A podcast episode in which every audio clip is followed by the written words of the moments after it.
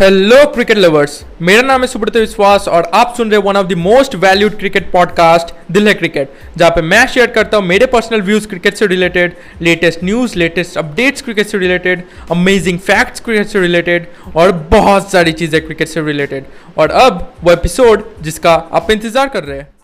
Guys आज का जो टॉपिक है, ये बहुत ही ज़्यादा इंटरेस्टिंग टॉपिक होने वाला है और काफ़ी अलग भी होने वाला है। क्योंकि ये एक ऐसा टॉपिक है जिसके ऊपर इंटरनेट पे आपको शायद ही मतलब वीडियोस या फिर पॉडकास्ट या फिर आर्टिकल्स मिले। और वो है कि आज के पॉडकास्ट एपिसोड में मैं आपको तीन ऐसे टीम्स के बारे में बताने वाला हूँ, जो कि आने वाले टी ट्वेंटी वर्ल्ड कप में, इस 2021 टी ट्वेंटी वर्ल्ड कप में गेम चेंजर साबित हो सकता है। और जब मैं गेम चेंजर कहता हूँ, मेरा ये मतलब नहीं होता कि ये टीम सेमीफाइनल या फाइनल तक जाएगी। मेरा ये मतलब होता है कि ये टीम अगर सेमीफाइनल या फाइनल तक नहीं गई तो ये टीम बाकी टीम्स के रास्ते में ऑब्स्टेकल बन सकती है।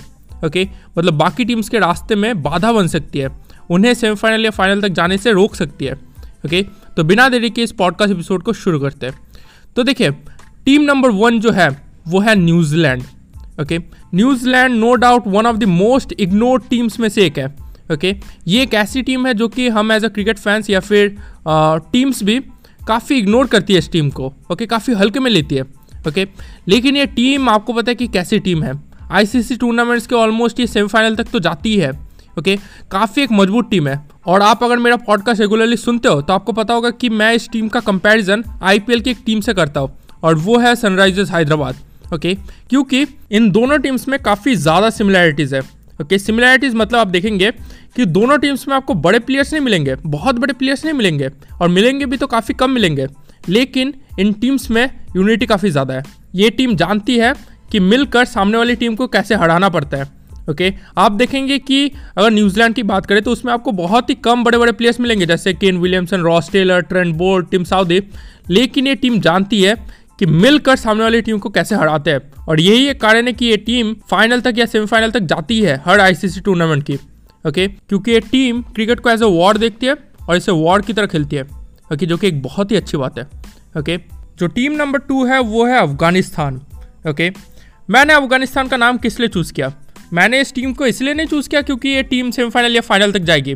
मैंने इस टीम को इसलिए चूज़ किया क्योंकि ये टीम अगर सेमीफाइनल या फाइनल तक नहीं भी जाती है, लेकिन फिर भी ये टीम बाकी टीम्स के रास्ते में बाधा बन सकती है। ओके अफ़गानिस्तान में आपको पता है बहुत सारे ऐसे प्लेयर्स हैं जो कि आईपीएल खेलते हैं। जैसे राशिद खान, मोहम्मद नबी। ओके तो ऐसे बहुत सारे प्लेयर्स आपको मिलेंगे जो कि आईपीएल में खेलते हैं। ओके और राशिद खान तो अभी एक ऐसे प्लेयर बन गया जिन्हें टी का स्पेशलिस्ट कहना गलत नहीं होगा। ओके तो नो डाउट अफ़गानिस्तान एक बहुत ही अच्छी टीम बन गई है और ये टीम डेफिनेटली दूसरी टीम्स के रास्ते में बाधा बन सकती है। ओके okay, काफ़ी एक अच्छी टीम है और इस टीम को इग्नोर करना बहुत ही एक बड़ी गलती होगी। ओके okay, इन्हें मतलब नज़रअंदाज कर देना या फिर इन्हें कम आंकना एक बहुत ही बड़ी गलती होगी। ओके okay, और ये हर टीम को पता है हर टीम को। अब जो तीसरी टीम है उसका अगर मैं नाम लूँगा तो आपको लगेगा कि यार मुझे क्रिकेट के बारे में कुछ भी नहीं पता। ज़ीरो नॉलेज है। और वो टीम है श्रीलंका। रुकिए रुकिए मुझे जज मत कीजिएगा। मैं आपको रीज़न बताता हूँ।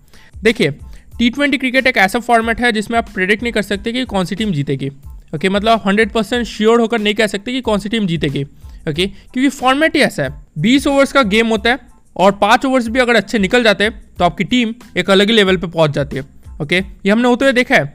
बहुत बार ऐसा हुआ है कि छोटी छोटी टीम्स ने बड़ी बड़ी टीम्स को चुनौती दी है या फिर हरा दिया है टी ट्वेंटी क्रिकेट के फॉर्मेट में। Okay okay? और ऐसा श्रीलंका बिल्कुल कर सकती है। अभी जो इंडिया और श्रीलंका के बीच टी ट्वेंटी सीरीज़ होगी उसमें भी आपको इसकी झलक दिख सकती है। मुझे अभी भी याद है वो दौर जब ये team as a weak team देखे जाने लगी थी। ओके okay, मतलब मैं 2016-17 के आसपास की बात कर रहा हूँ। मुझे डेट एग्जैक्टली याद नहीं है लेकिन ये टीम ऑस्ट्रेलिया गई थी और ऑस्ट्रेलिया में जाकर तीन मैच की एक टी सीरीज़ खेली थी और उस सीरीज़ में इन्होंने ऑस्ट्रेलिया को टू वन से हरा दिया था।